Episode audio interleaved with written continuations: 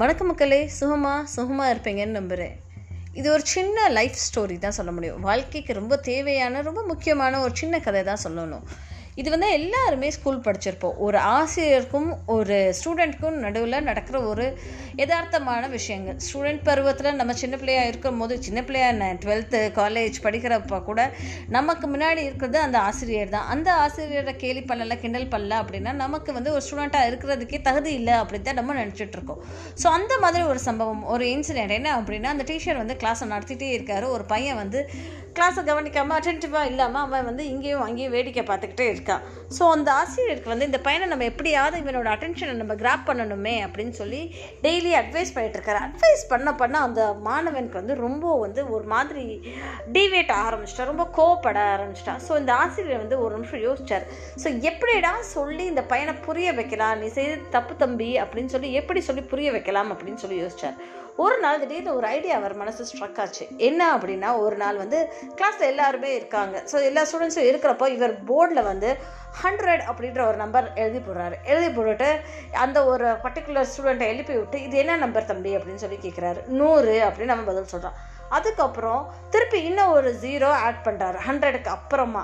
So அது வந்து அந்த அந்த பையன் சிரிச்சுக்கிட்டே 1000 அப்படின்னா, அதுக்கு அப்புறம் இன்னும் ஒரு 0 ஆட் பண்ணப்போ 10,000 அப்படின்னு சொல்லி சொன்னான். நம்ம இன்னும் ஒரு 0 ஆட் பண்ணப்போ 100,000 அப்படின்னு சொல்லி சொன்னான். நம்ம அந்த மாணவனுக்கு என்னடா இவர் லூஸாக போயிட்டாரா, இப்படி எல்லாம் 0 ஆட் பண்ணி என்னடா அப்படின்னு சொல்லி கேட்குறாரு அப்படின்ற ஒரு தாட் வந்துதான்.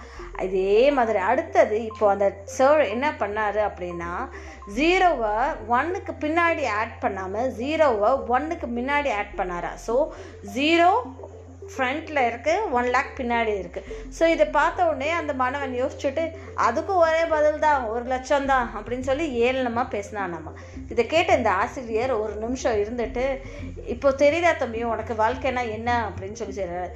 ஏன்னா சார் சைஃபரு ஒன்னே எழுதிட்டு வாழ்க்கைனா என்னன்னு சொல்லி கேட்குறீங்க அப்படின்னு சொல்லி சொன்னான். நாம இரு தம்பி நான் சொல்கிறேன், ஒன்றுமே இல்லாத ஒரு 0, அதுக்கு வேல்யூவே இல்லை.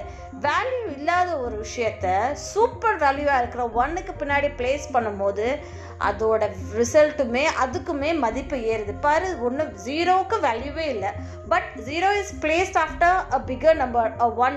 அந்த மாதிரி ஒரு பெரிய நம்பருக்கு பின்னாடி ஆட் பண்ணுறப்போ அதுக்குமே தனக்கு வேல்யூ இல்லாத ஒரு விஷயத்துக்குமே வேல்யூ இன்க்ரீஸ் ஆகுது.